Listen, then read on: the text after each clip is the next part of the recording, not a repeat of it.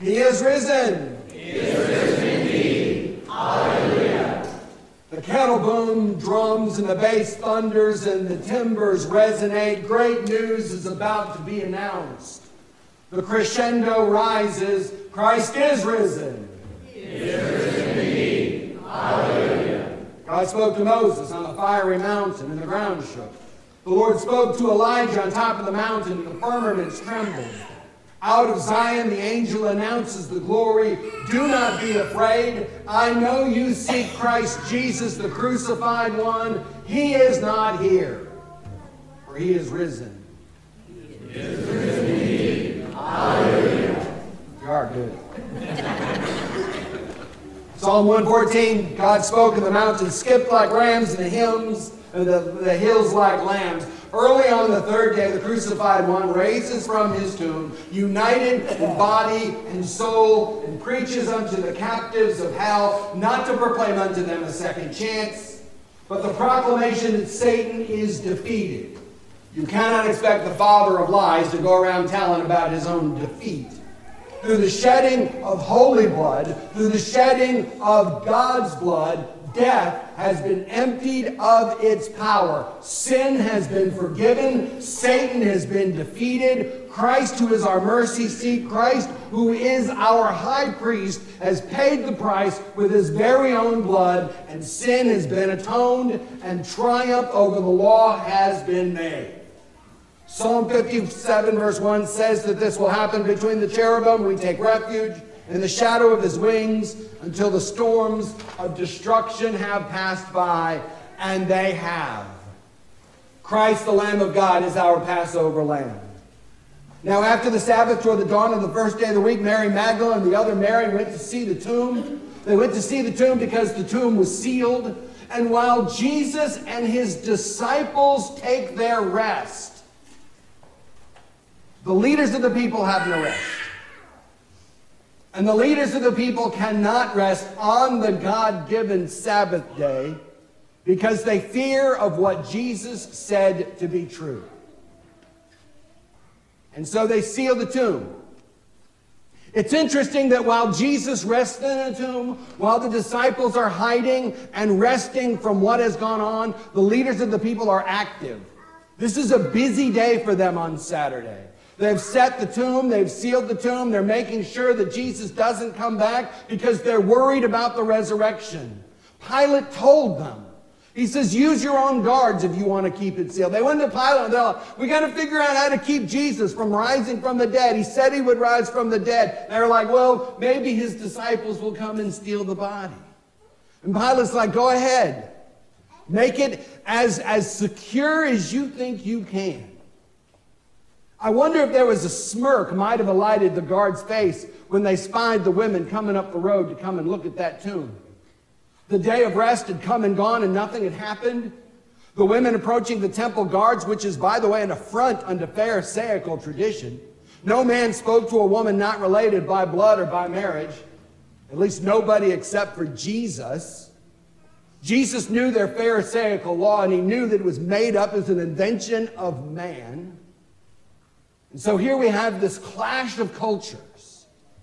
We have a battle of the sexes. Biblical prophecy in the making. Who would act first? Who's going to break the silence? The women who aren't allowed to speak to the men because of the invention of the, of the, the rules of men? Or the men who are employed to enforce those rules? The kettle drums roll, and the mountains skip like rams, and the hills like lambs. It's the Lord God Almighty who speaks first. It's the angel that breaks the silence. You see here, God is doing something new. The messenger descends and he rolls back the stone and then he sits on it. I love that word. I'm from the 80s. Sit on it, man. Used to be a big word of derision. It was a simpler and gentle day. Sits on it. This stone this stone was supposed to be a barrier to the resurrection of Jesus. they, they're going to put a stone in front of it, right? Are you kidding me? This rock is supposed to hold back God. I see your stone, O foolish mortals, and I sit upon it. I really, I really, I know people ask me every once in a while, they're like, Are you watching this new show about the Christ? It's like an HBO thing. I haven't, The Chosen. Are you watching? Like, no, I'm not watching it. But boy, I hope they do this scene. And I want to know what that angel's doing when he sits there. He's got some big old smirk on his face. what a wonderful, what a wonderful expression of triumph. The second supposed barrier to Jesus' resurrection, these temple guards. Now, these temple guards, by the way, these temple guards are not real soldiers. They're not real soldiers. I know they like to think of themselves as soldiers. Israel is a defeated power. They're not allowed to have any real soldiers. They are a legal religion, and part of their religion, part of their religion is the segregation of men and women and the segregation of Jews versus non Jews. These temple guards, their job is to enforce these rules. And so the angel of the Lord comes down and causes an earthquake, and he moves the stone and he sits on it. I can imagine the smirk on his face of just a little bit. And these glorified ushers, not that there's anything wrong with being an usher, but these glorified ushers fall as if dead.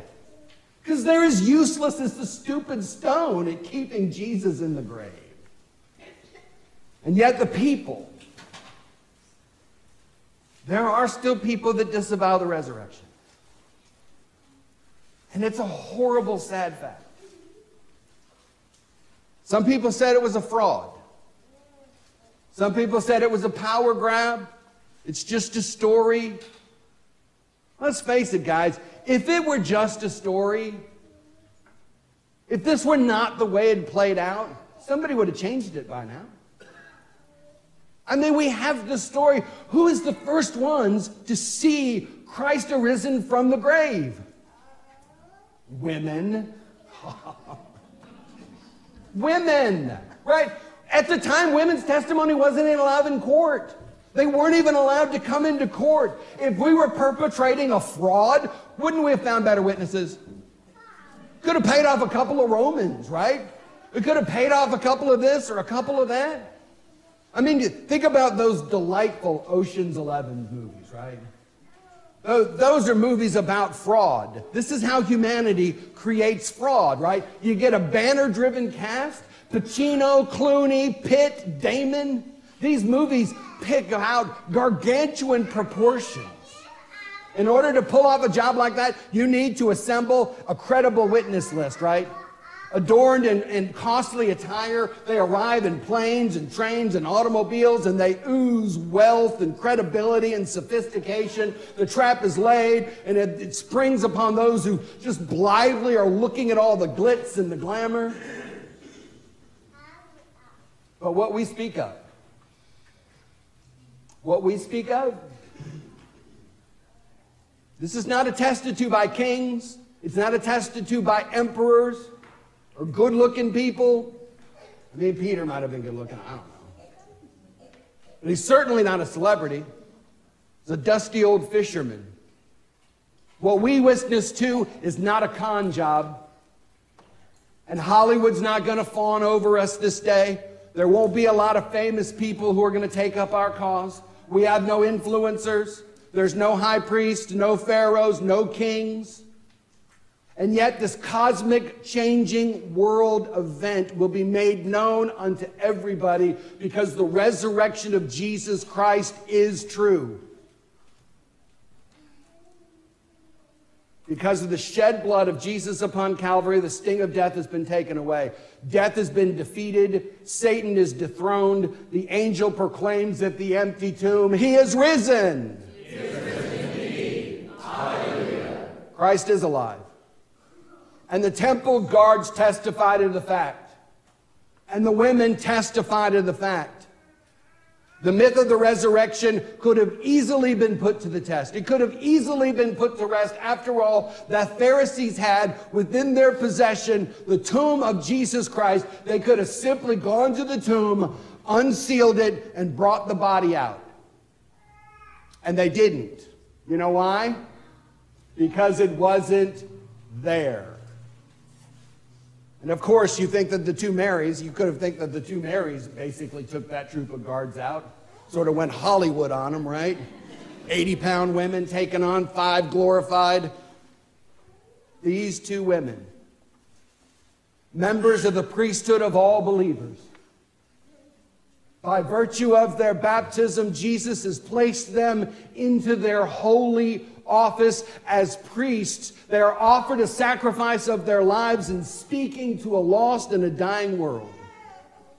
Luther says it this way Even though not everybody has the public office, every Christian has the right and the duty to teach, instruct, to admonish, and to comfort, to rebuke his neighbor with the word of God at every opportunity and whenever necessary.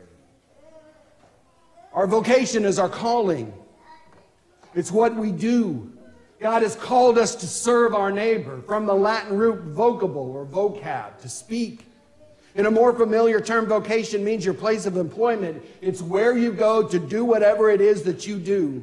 But it's more than just your gross employment. It is your place of being in this society. You have a role to fill. And in all of those roles that you fill, that is your vocation. That is what you do. That is where you go to do the thing that you do that makes you you.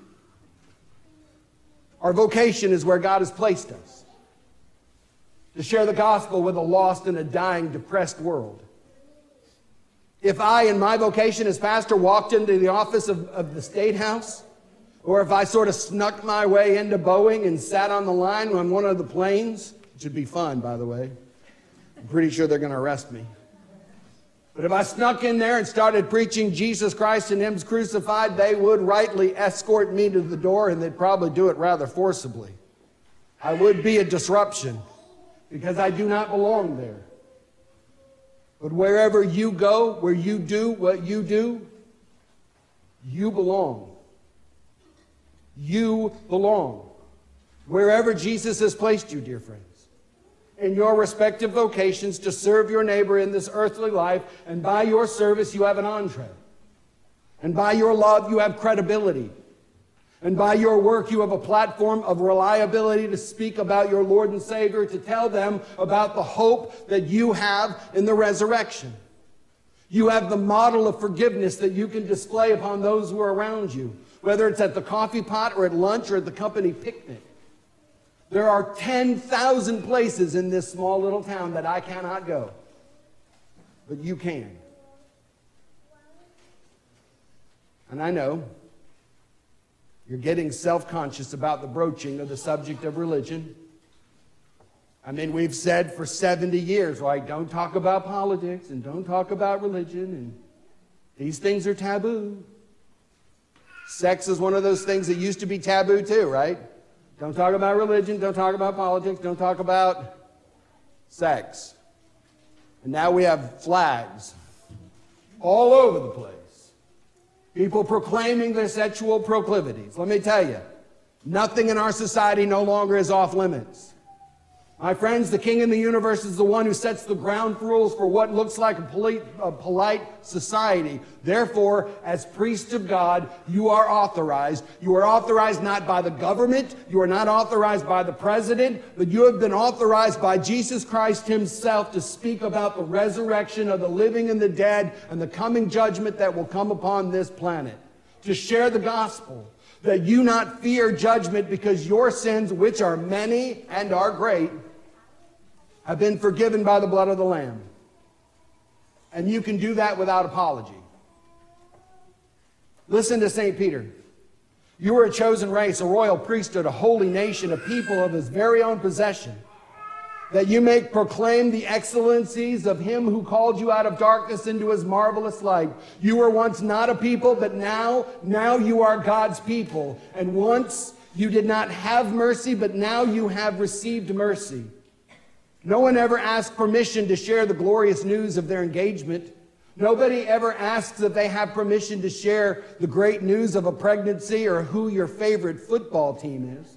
You ever spoken to somebody who's from the Ohio State University? Right? They don't care. They'll just tell you about it.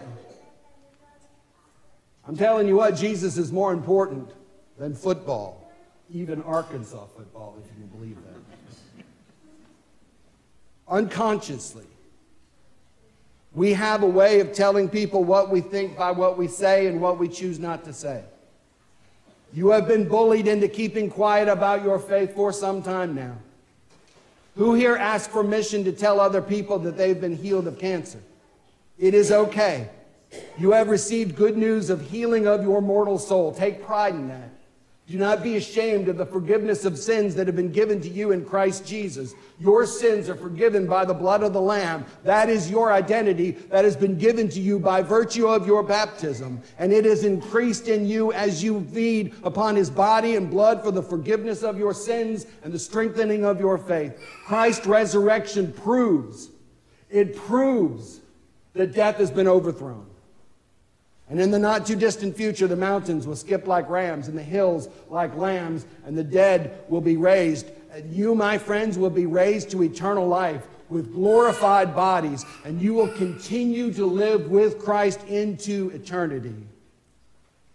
Heaven and earth will pass away, but my words will not pass away. These words by Christ to you I am the resurrection and the life. He that believes in me is baptized will never die. Go in the faith of the Lord. Be fearless and unmovable, for your Christ has already given you eternal life. In Jesus' name, amen.